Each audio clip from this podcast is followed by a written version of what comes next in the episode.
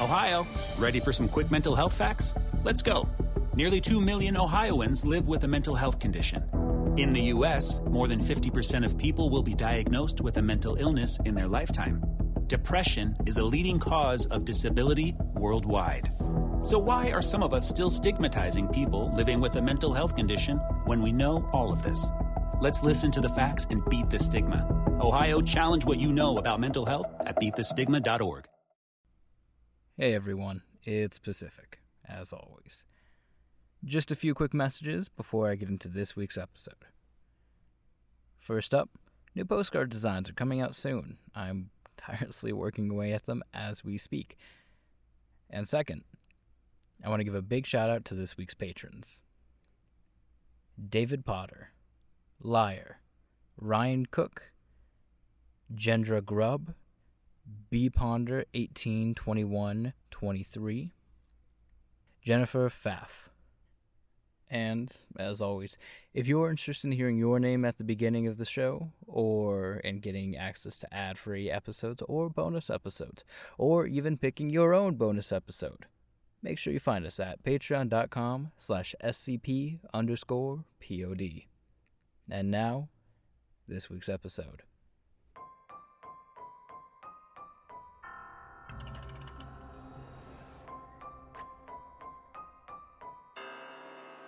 Warning The Foundation database is classified. Unauthorized access will result in detainment. Within this archive, you'll find the procedures, descriptions, and accounts of the most notorious anomalies we've encountered to date. Secure, contain, protect. Item number SCP 610. Object Class Keter.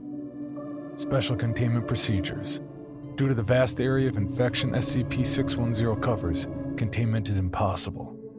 Isolation of the area has proved far more effective, and permission has been granted by the Russian government to establish a perimeter to keep people out of these areas under the guise of military operations.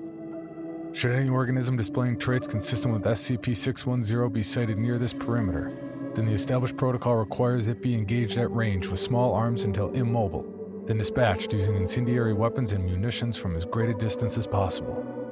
Any living thing coming in physical contact with an organism infected with SCP 610 is considered expendable and is to be immediately terminated and incinerated. Any persons coming within 3 meters of SCP 610 infected life are to immediately withdraw from the area, be isolated from the rest of their team, and subjected to medical examination using only remote techniques to determine if infection has occurred and appropriate steps taken based on that determination. At present, the known infection vectors for SCP 610 spread seem to be focused on physical contact.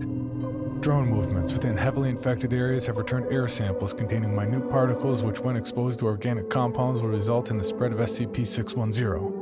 The results of these particular tests have revealed that most require several days to manifest, if at all, with the exception of direct contact with exposed lung and liver tissue.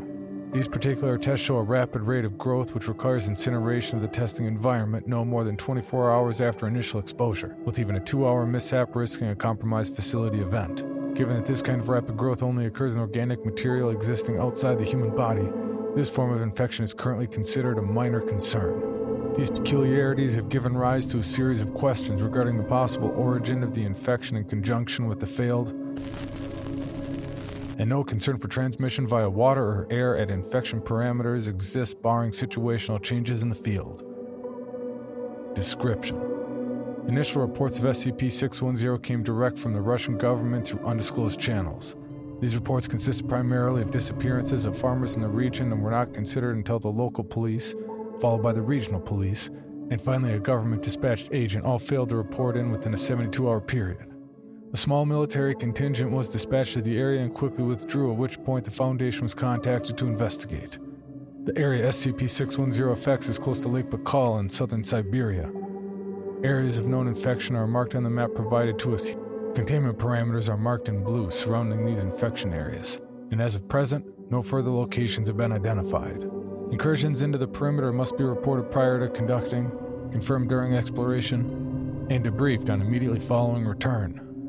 SCP 610 appears to be a contagious skin disease at first, with symptoms including rash, itching, and increased skin sensitivity. Within three hours, the disease will cause blemishes resembling heavy scar tissue to form in the chest and arm areas, spreading to the legs and back within an additional hour, consuming the victim completely within five hours.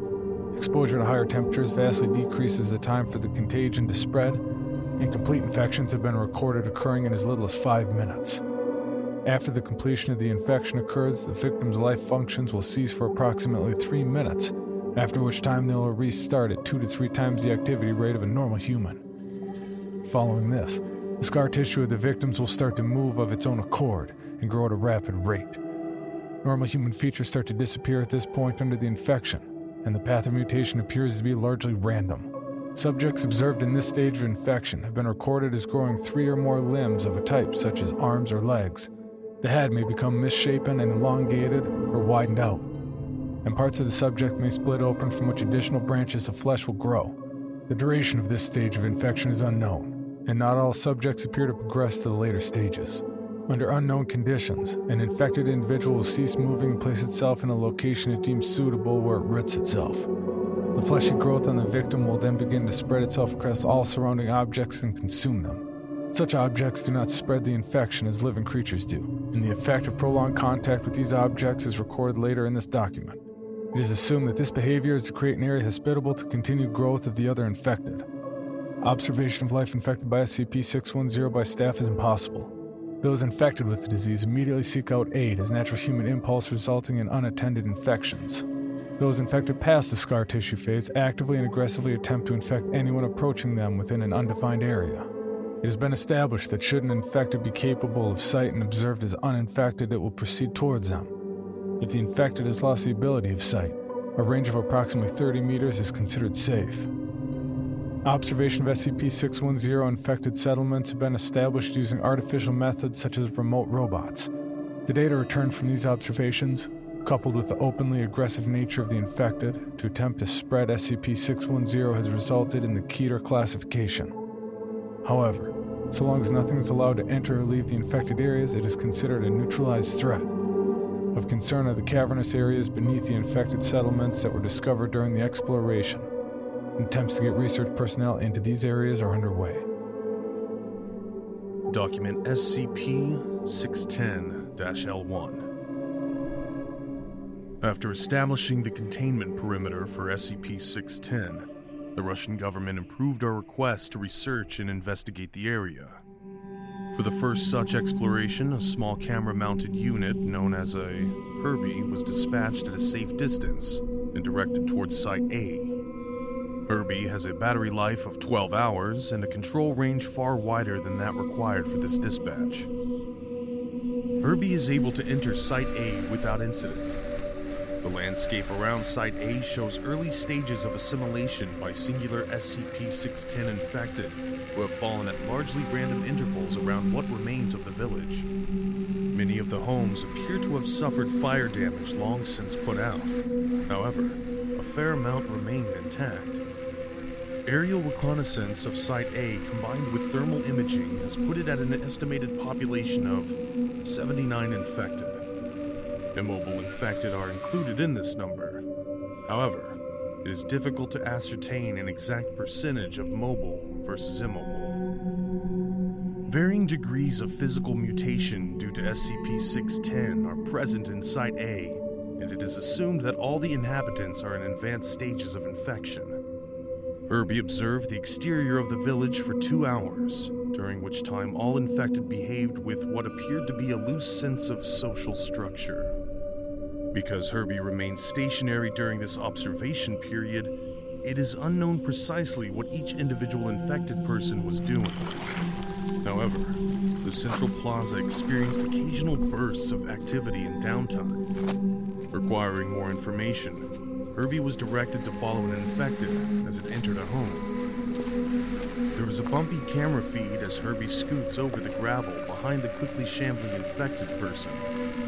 The interior of this home is the same as that attached to the primary file for SCP 610. The infected being tailed is the one sitting at the table. After entering the home, Herbie's camera was raised slowly as to not draw attention. This action was either unnoticed or ignored. The infected person is watched from the doorway as it hobbles around the home and stops at each of the other visible infected organisms. However, it appears to ignore the one under the table, which, while not immobile, does not leave that area. What this creature was before infection is unclear. After lapping the table and repeating this procedure three times, primary infected person, known as Alpha henceforward, stops at the bedridden infected, known as Beta, and proceeds to assault it with furious punches. Beta is unable to leave the bed for unknown reasons, but is not completely immobile as it flails its arms in response to the beatings delivered by Alpha. After several sustained minutes of this beating, a piercing sound explodes from the area around Beta, who then proceeds to project a cloud of unknown matter into the air from its chest cavity. Alpha lingers in the cloud as it floats in the air around them, slowly descending to the ground. The unknown life form on the table beside Beta begins to twitch in an apparent seizure, and Alpha then laps the room twice more, stopping again at each infected organism, but still ignoring the one under the table, as well as Beta now. After these two laps, Alpha seats itself at the table and reaches out to position the three plates atop it as if setting a dinner set. After the plates are positioned, the facial tendrils extending from Alpha wiggle up and start to coil on one of the plates before tearing apart and separating. This is repeated at each plate. The image attached to SCP 610's primary file is a still image of this occurrence. After each plate is filled with Alpha's flesh, it leaves the table and approaches Herbie, which is moved from Alpha's path. Alpha leaves the home, but Herbie's camera remains focused on the table. After several minutes, a group comprised of six to seven infected enter the room from outside, still ignoring Herbie. Each infected shambles as if movement is difficult, jerking in large steps or squirming in small ones. These infected all surround the table, and each takes turns grabbing handfuls of the flesh substance left behind by Alpha, pressing it into whatever orifices on themselves that they can.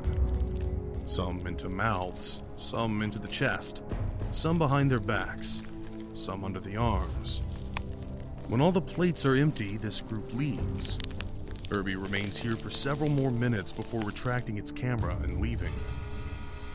Immediately after leaving the home, Herbie collides with an object. Panning the camera around the obstruction appears to be Alpha, whose facial tendrils are intermingling with another infected having similar mutations. The impact is ignored, and the two infected part ways after several minutes. Herbie is then directed to explore more areas of the village. The remains of what appears to have been a store show signs of severe fire damage as well as activity inside the building, which Herbie moves to investigate. The door is slightly ajar, and with firm movements of Herbie, it is pushed open. No notice is taken of this action, or it is ignored. Inside the store are several infected persons, most of whom are standing around. However, one is on the ground, rolling back and forth over the space of approximately 0.3 meters, one foot, and is ignored by the others. Herbie rolls under the divider separating the cashier area from the customer area and pans around behind the counter. The upper half of a person is protruding from the cellar door behind the counter. This person does not appear to be suffering from advanced infection and wears the garb of a Russian soldier. Herbie zooms the camera in to confirm identification, and it is noticed the eyes of this person are in constant movement, often focusing on Herbie. The rest of the soldier does not move. Herbie is directed to leave this area and proceeds to the back room. In this storage area, a large pile of bodies are stacked together. Some pieces of clothing are visible and appear to contain both military garb and everyday clothing. No facial features are discernible on any of the bodies due to the way they are stacked. Atop the bodies, an infected sits, appearing to have its lower parts fused to the pile and with its upper half in a wild state of flailing and seizure. Approximately every 10 seconds, a burst of spores flies out the top of this infected, which linger in the air. Herbie is directed to leave the building. After leaving this building, Herbie passes by the village well, surrounding which are a series of immobile infected all facing the well. The arms of each of these infected persons are stretched out, one in contact with the next, forming a perfect chain, save for one whose arms are down at its sides. Herbie passes by this last infected to approach what appears to have been a town hall or a mayor's building when the infected becomes mobile and snatches the rover up.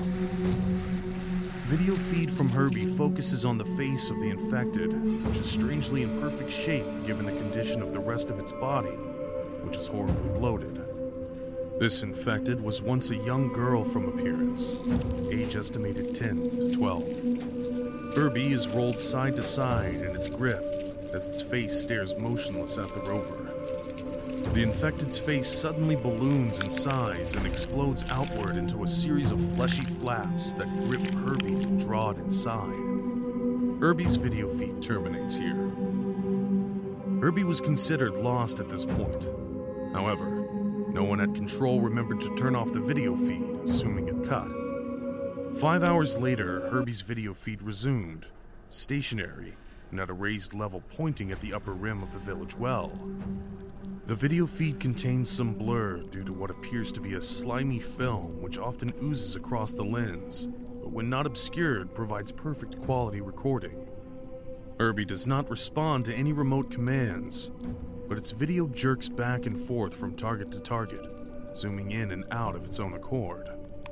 Video feed is cut manually, and all connections to Herbie's unit are ordered erased. SCP 610 L2. During construction of the perimeter surrounding SCP 610's containment area, several Class D personnel were infected due to assaults from infected villagers or animals roaming the area, in addition to a number of infections as a result of escape attempts and careless behavior. Most of these infected personnel were immediately destroyed with flamethrowers. However, a small collection of infected were contained in cold storage units, which prolonged the inevitable progression of SCP 610's mutative properties. The decision was made to utilize some of these infected personnel as video relays and dispatch them into nearby sites. Due to the concern over loss of equipment as evidenced in SCP 610 L1, all three subjects that were used in this manner were sent in with a single video system to Site C.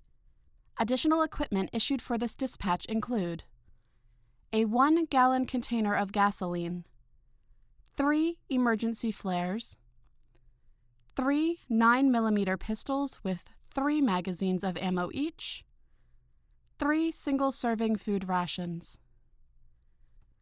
The infected personnel were instructed to observe and avoid interaction with the infected villagers as long as possible.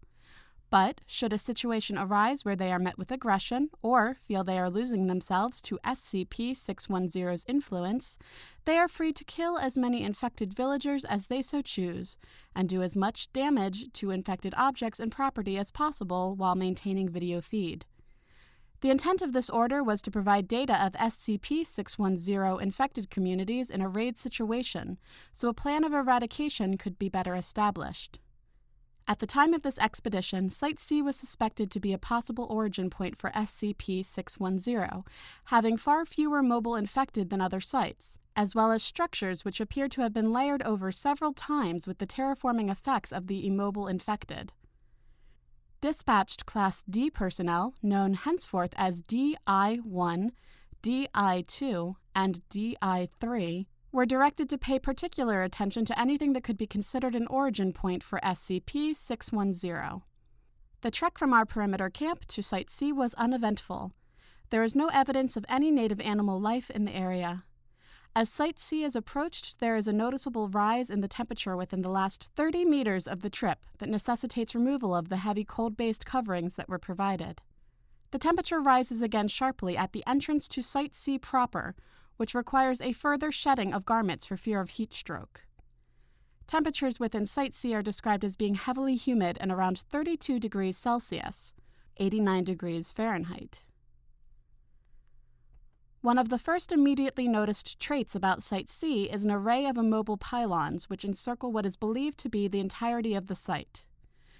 Separated by an apparent distance of 5 to 6 meters, each pylon appears to be 2 to 4 infected persons fused together in one spot. On some of these pylons, features such as faces or anuses are still visible, in addition to several other holes which do not naturally occur, all appearing to act as heat vents. Where the heat is generated is unknown. Current belief is that this is an advanced stage of SCP 610 terraforming its environment to facilitate spread of itself. DI 2, who was furthest along in progression of SCP 610 of the three by a number of hours, begins to seizure after only a few minutes in Site C during examination of the pylons. The progression to the scar tissue phase of SCP 610 infection is observed in full course as DI 2 spasms on the ground, his entire body being overtaken by the sticky tan flesh almost entirely after 45 seconds. DI 2 is terminated by a gunshot from DI 1 and his equipment left where it is. The spread of SCP 610 over DI 2 continues even after death of the body until all movement ceases. As perimeter control is relaying new instructions to DI 1 and DI 3 regarding this situation, there is a shift in the ground's covering in Site C where DI 2's body is. Video feed shows the flesh like growth splitting open beneath his body and a series of ropey tendrils coming from within the gap to pull his corpse inside. This opening closes up quickly, total time elapsed 3 seconds. As DI1 and DI3 decide to act quickly in these hotter temperatures, fearing the same fate, they proceed to the village center and encounter another previously unknown phenomenon. In the precise center of town, rising above what was the community well, is a sphere surrounded by angled supports, comprised of SCP 610 flesh. This ball is riddled with the features of humans in early stages of SCP 610 infection, as well as a good number assumed to be in late stages. A number of specimens of non human life forms, such as deer and bears, are also visible within the mass. The entire sphere of flesh pulses at roughly a five second interval, and with each pulse emits a ring of spore like materials from its equator. This material floats to the ground and appears to be absorbed into the converted environment. DI 3 begins to douse the sphere with the provided gasoline, and when questioned by a panicking DI 1, explains this looks like as good a thing to burn as any. At this point, perimeter control has ceased giving commands due to the rapid deterioration of events. There is no reaction from anything within Site C to any of this activity until the precise moment at which a lit emergency flare is applied to the spherical mass, which immediately goes up in flames. The remote feed plays back a noise from an unknown location that seems to come from a location far outside of Site C, but was reported as being heard even at perimeter control by both Site C and A. This noise is described as both explosive as if multiple high yield charges were detonated on a mountainside, and alive, like a large feral creature roaring. Within 15 seconds following the sound's dissipation, Site A reported that a series of explosions had occurred within the village. Five seconds after this report, the spherical mass in the middle of Site C explodes. DI 1 and DI 3 are thrown by the blast. DI3 is confirmed deceased by DI1 after regaining his footing, having suffered injury from stone shrapnel from the well. DI1 is able to report he has bruises and ringing ears, but aside from the rapidly spreading SCP 610 infection, he suffered no blast damage. During this recording of footage, DI1 had his video equipment removed and was looking into it. Due to the angle of recording, it is unknown previously what occurred in Site C, but something draws DI1's attention back to the center of town, where he stares for several moments, then is pulled into the opposite direction, the video equipment falling to the ground and recording in a skyward direction. The last moments of footage from DI1's video unit display a humanoid figure moving through the air, followed by the sound of an impact in the same direction. Within three seconds of this event, an unknown creature steps upon the recording video equipment and destroys it. Perimeter control remained on high alert for a full 24 hours at all locations without any incident following this event.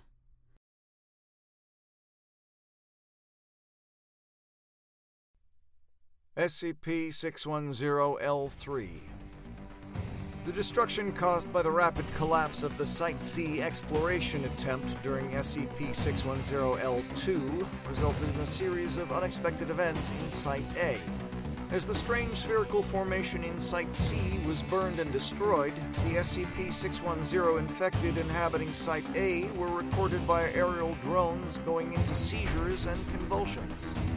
The immobile SCP 610 infected rapidly shriveled and died, along with all of the flesh material spread across inanimate objects within the village. The mobile SCP 610 infected, who were able to regain their footing, all proceeded to what appears to have formerly been an upper class residence and entered the building. As the infected entered this dwelling, it suffered a foundational collapse, revealing the presence of a sinkhole beneath it. The size of the hole in relation to the structure above it posed an impossibility for an entire building to collapse, suggesting something within the hole applied force directly to the structure with the intent to pull it inside and expose the hole. The revealed hole is approximately large enough to accommodate three grown men standing shoulder to shoulder. Light sources applied by remote drones failed to penetrate further than 4 meters depth into the hole, Objects dropped into the hole do not produce an impact sound, suggesting a bottom potentially more than 1,000 meters down. Research of the exterior of the Site A hole was only able to be carried out for two hours' time. Samples of the atmosphere in Site A indicated a complete death of SCP 610 related materials. All infectious life that did not evacuate into the hole died above ground and quickly became shriveled husks. Manned exploration of Site A was approved and commenced immediately. In the span of 30 minutes, a total of three research teams, consisting of two to three research staff and four to five armed escorts, each were dispatched and setting up stations within the remains of the village. Samples of the deceased SCP 610 infected and converted matter were sent back to Perimeter HQ for processing and transport. One team was able to recover a small sample of still living SCP 610 tissue substance from a building and pack it for research. Within the second hour of exploration of Site A, a series of echo reverberation units were set up surrounding the hole with the intent of getting an accurate mapping of the hole and possible branch tunnels. At the end of this second hour, before the echo units could be activated, seismic activity began to occur within Site A. Two teams of the original three remained on site, the third en route back to Perimeter HQ with samples. The third team was instructed to proceed back to Perimeter HQ when seismic activity began and was told that Site A should not be returned to for assistance. Seismic activity at Site A capped at 2.3 Richter level before petering off. Immediately following the seismic event, a torrent of the SCP 610 spores erupted from the hole and layered the area around it for a span of 50 meters. As all staff on site were in Level A hazardous material suits, this spore burst was startling but did not lead to any infections. As the eruption was being reported, both teams at Site A came under attack from aerial lifeforms infected with SCP 610. These organisms were captured by the remote drone video equipment and showed extremely advanced stages of infection. It is impossible to tell what they mutated from to this present state. Many of the avian creatures attacked by splitting their heads in half and clamping them against research members, pulling them into the air and dropping them into the hole when possible. These avian infected proved vulnerable to small arms fire. In dispatching them, a total of two research staff were lost to the hole and one injured due to crossfire. The injured staff was put down immediately upon showing signs of infection due to his suit breach. Before video and radio contact was lost with the remaining teams inside Site A, a second seismic event began to occur, starting out in the 1 to 1.5 range in scale. Attention was directed at the hole to prepare for a second assault. A second spore burst erupted from the hole during the rising seismic activity. At the point where scales registered a 3 to 3.5 in force, a new, unseen SCP 610 entity began to emerge from the hole. The only footage captured of this creature depicts an engorged human head, approximately 20 times larger than normal, pressing itself out of the hole with no discernible body. Video and radio contact were lost as seismic forces increased to 7 on the scale for 2 seconds duration, then abruptly ceased. Further aerial surveillance of the Site A hole and area depict zero activity and no traces of the research teams or their ever having been there. All personnel and equipment are considered lost. SCP 610 L4 Events regarding the discovery, research, and handling of SCP 610 rapidly degraded to a point where failsafe options were being considered. For over one hour, nothing further had happened at Site A following the loss of research teams during the seismic events in the SCP 610 L3 event, and subsequent contact with previously unseen SCP 610 life forms. With the absence of activity at Site A, a remote drone dispatch was authorized in two parts. The first part would drop a remote relay device at the entrance to the Site A sinkhole, and the second part would dispatch a drone into the hole directly so it may relay data through the relay and back to HQ. Drones on site were powered by solar energy with the battery maintaining a 4 hour charge. Attached is the video log recovered from the Site A sinkhole drone before its loss.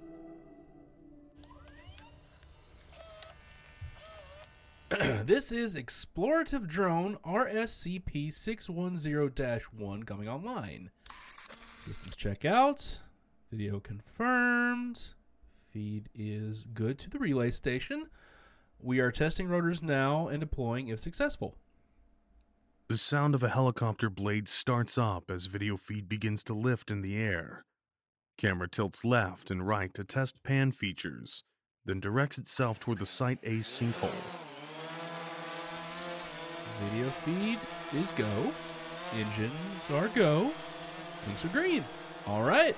Sending drone down now.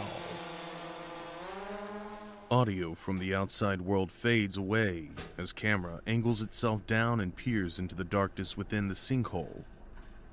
After approximately two minutes of descent, lights on the drone activate and illuminate a roughly dug shaft. Initially, it is unclear what could have created the hole, but at a glance, it would appear the shaft was created by a single event rather than dug over time. At approximately 15 meters descent, there are traces of SCP 610 material attached to the dirt and stuck to rocks.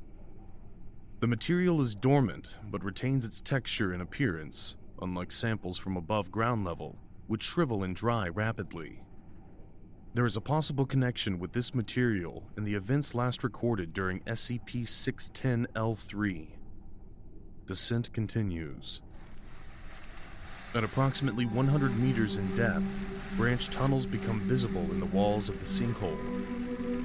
Panning of the camera reveals small tunnels branching out at apparently random intervals, but which are not restricted to any one side of the hole. These tunnels are considered too small for any useful exploration to occur. Descent continues. Increase in density of SCP 610 materials on walls is noted as depth increases. At approximately 250 meters, the bottom of the sinkhole becomes visible, and the tunnel slopes sharply, suggesting unnatural formation, which was already suspected. Drone video shifts to illuminate this tunnel, and drone proceeds forward through the area. SCP 610 coats entirety of the tunnel now, and care is taken to keep the drone from coming in contact with any surface. Movement is detected approximately 5 meters ahead. Lights on the drone are dimmed, and weapons come online. The RSCP 610 drone is equipped with a 5.56mm machine gun containing 50 rounds of ammo.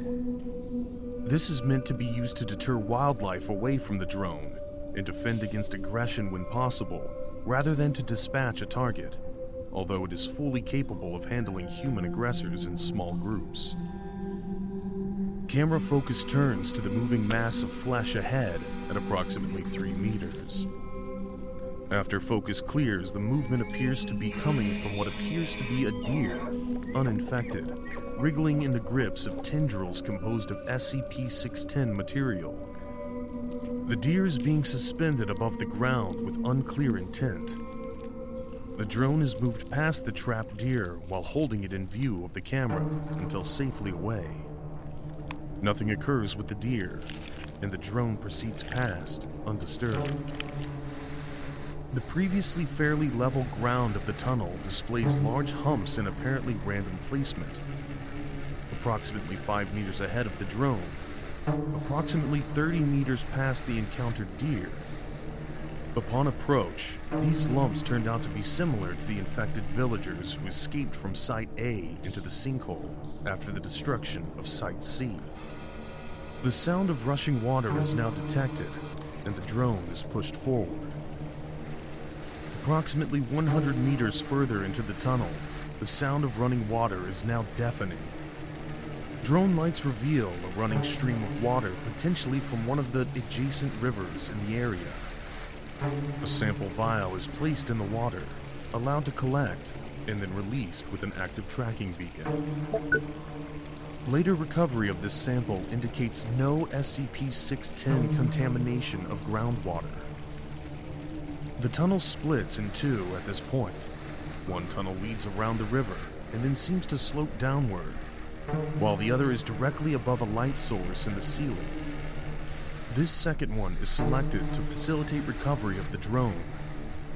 During adjustment of the drone's flight path, it comes in contact with a portion of the tunnel's wall coated in SCP 610, causing a deep gash from the propeller of the drone, which is already healing over when the camera focuses on the impact point. The drone proceeds upwards. Approximately 300 meters of upwards travel, taking approximately 45 minutes, results in the drone emerging into a windy section of a mountain where it is directed to stay low. Camera panning of the area reveals what may have once been a village, long since abandoned.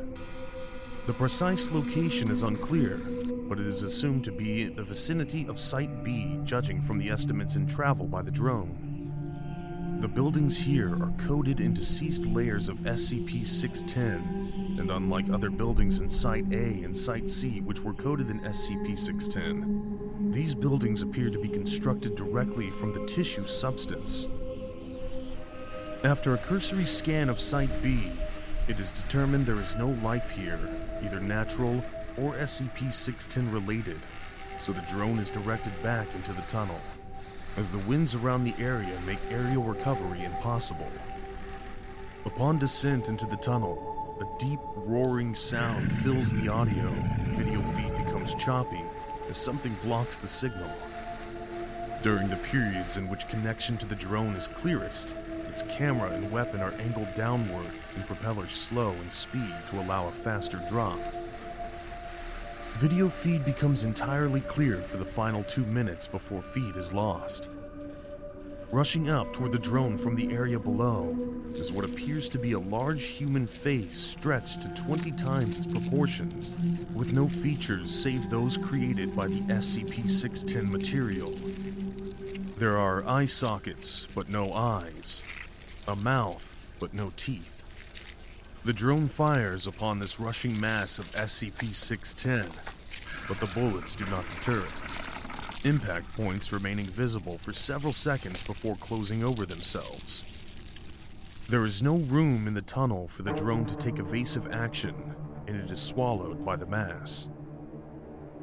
RSCP 610 is considered lost until three hours later when feed inexplicably returns.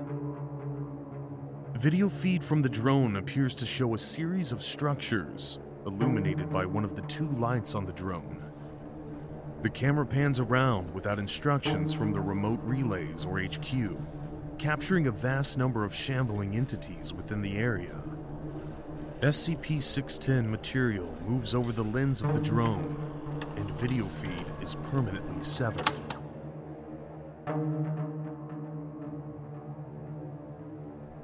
SCP 610 L5. Approval from Central HQ was granted for a manned assault excursion into the tunnels beneath Site A to try to ascertain the extent of the SCP 610 infection.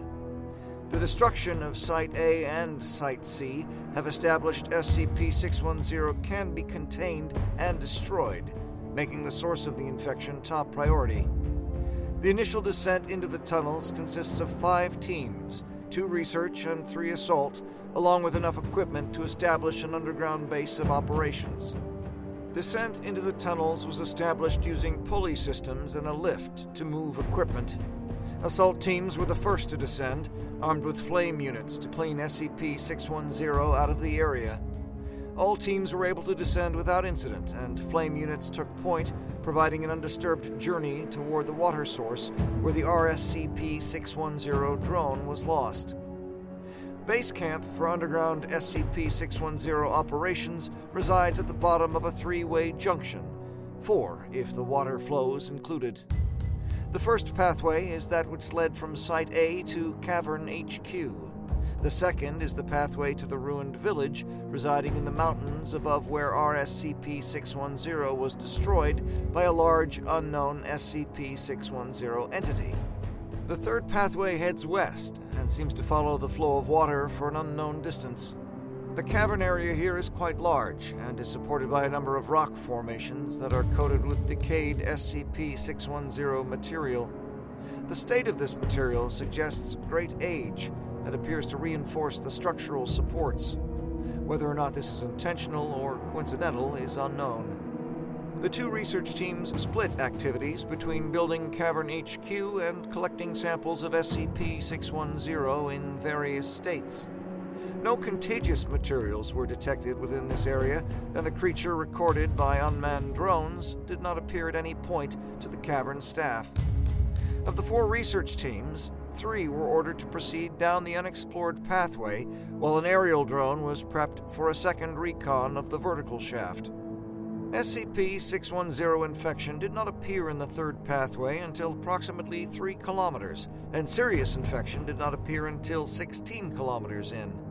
Even after the lengths traveled by the assault teams, no SCP 610 infectious life forms were encountered, and the fleshy material coating the cavern walls posed no threat to the team. The most significant reports at this time were the increasing thickness of material, suggesting a source, and the complete lack of SCP 610 contamination in the water. As a test, a sample of SCP 610 was cut away from the cavern wall and placed in the flow of water. It exhibited no unusual reactions, but was quickly swept away by the current. At 20 kilometers in, the leader of the assault teams requested a transport buggy be dispatched to them. One was available at the above ground HQ, however, it would take time to move it to Cavern HQ and then remote drive it to the teams. Rations provided to the assault teams were sufficient, so a camp was established while the buggy was moved and readied. During this time, an aerial drone was also sent to explore the vertical shaft. The results of this exploration were placed on hold with the arrival of the buggy at Cavern HQ and ultimately concluded in document the buggy was navigated to the assault team encampment with no events en route. However, upon arrival and preparation to continue the exploration, the assault teams came under attack by a number of large SCP 610 infected life forms that emerged from the area ahead of them. Video recovered from the assault team cameras show them caught off guard as the SCP 610 infected made no sound and were undetectable.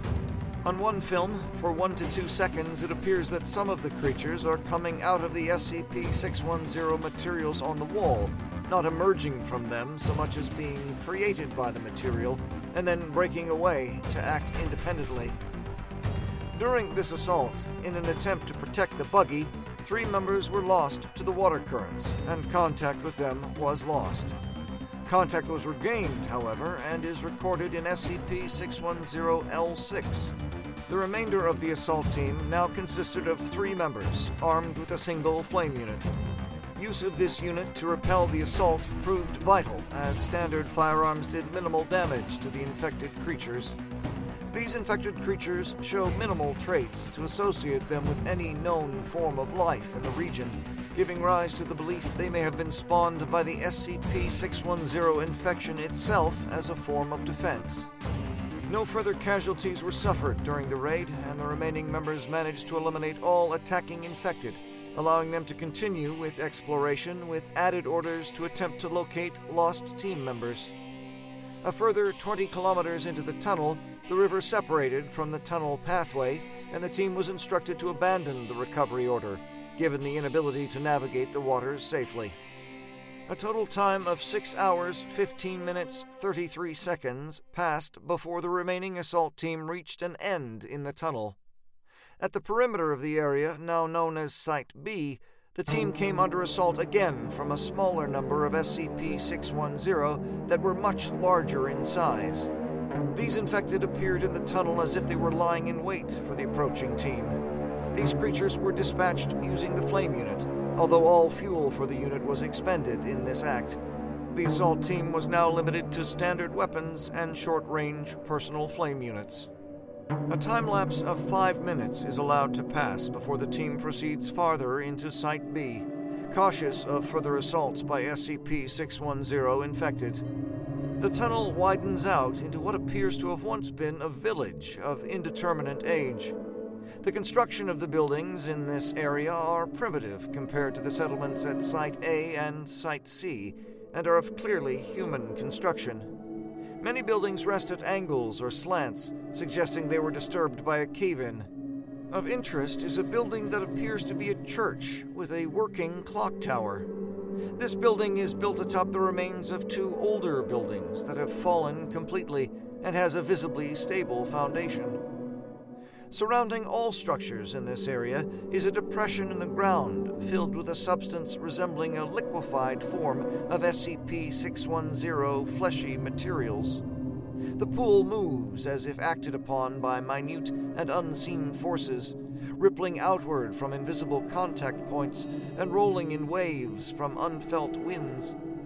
The team avoids this pool at all times and proceeds through the ruins slowly on stable foundations where possible, making the church their target area. Within the church are pews, as would be expected.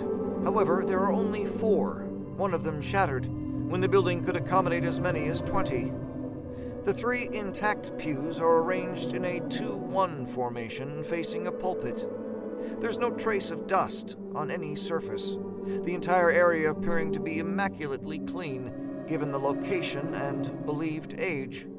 Behind the pulpit is a hole in the floor, exposing an area of the SCP 610 pool beneath the building. The church and ruins appear to be uninhabited, and exploration of the church proper is uneventful until the clock tower bell tolls.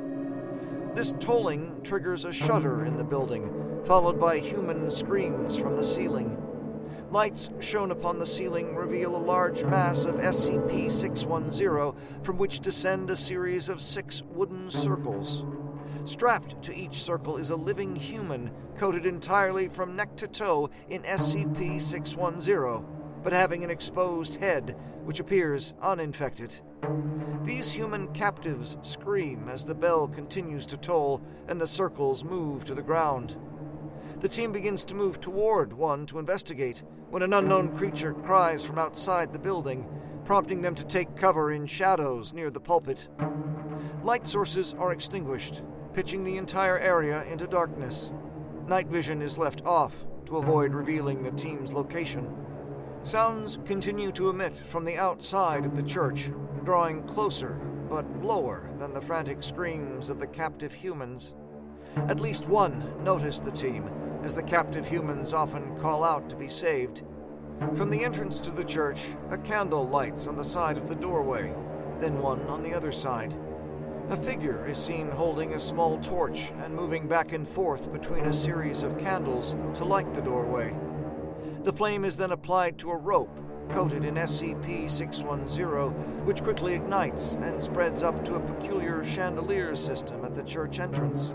The light from this system illuminates most of the crosses, but does not reach the team's hiding place. Those captives who appear in the light do not show standard signs of the beige colored SCP 610 infection, but instead are wrapped in a red variant of it, which shows signs of constant motion, rippling across itself in waves. From outside the church, a flood of SCP 610 infected shamble quickly into the area, ignoring the man who lit the candles and stands in the middle of the room.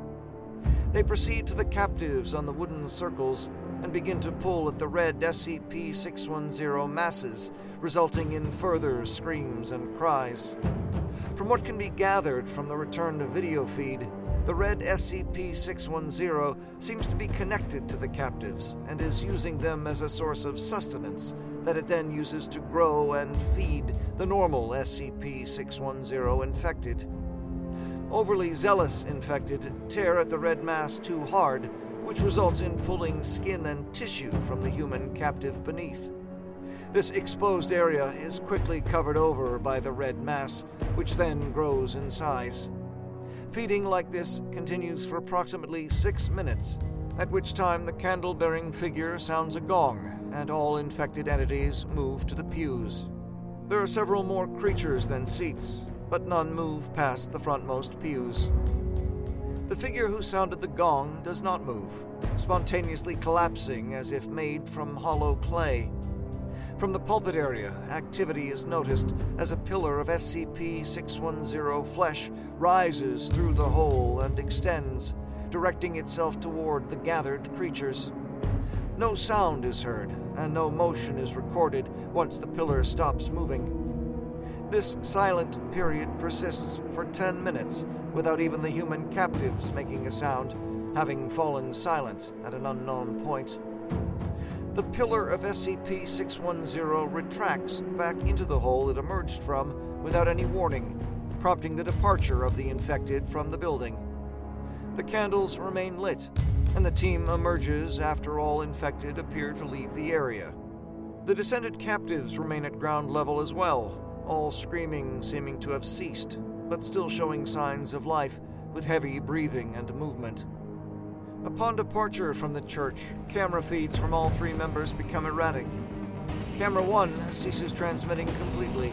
Camera 2 shoots straight up into the air for several meters, and Camera 3 captures the member with Camera 2 being flung by a tendril that emerges out of the ground itself, swinging them out of sight onto the other side of the ruins.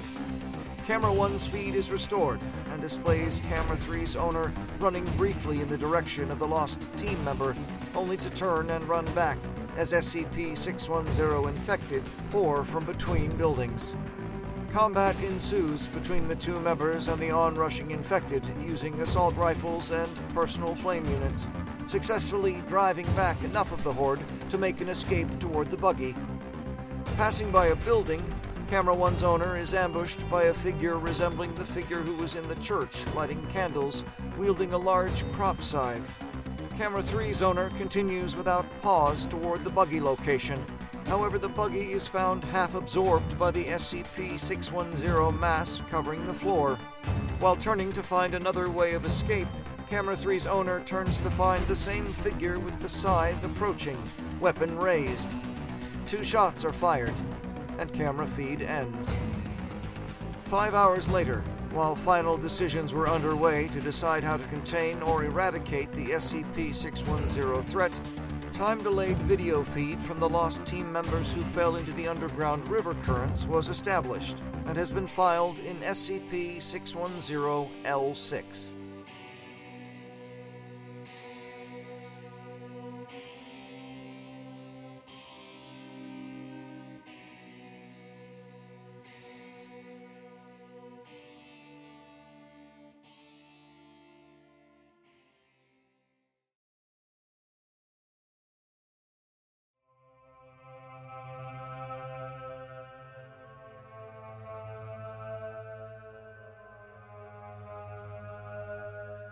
Host and narrator was Jon Grilz. Additionally, our other three narrators this week were Atticus Jackson, Nichole Goodnight, and Graham Rowat. Dr. Figgus was played by Jesse Hall. Quality assurance was done by The sky above the port was the color of television tuned to a dead channel. Jimmy Furrer and Daniel Willis. Our music was created by the incredible Tom Rory Parsons. I'm your editor and sound designer, Pacific Obadiah. And our producer is Tom Owen. This is a bloody, disgusting show. For more information, visit bloody disgusting.com.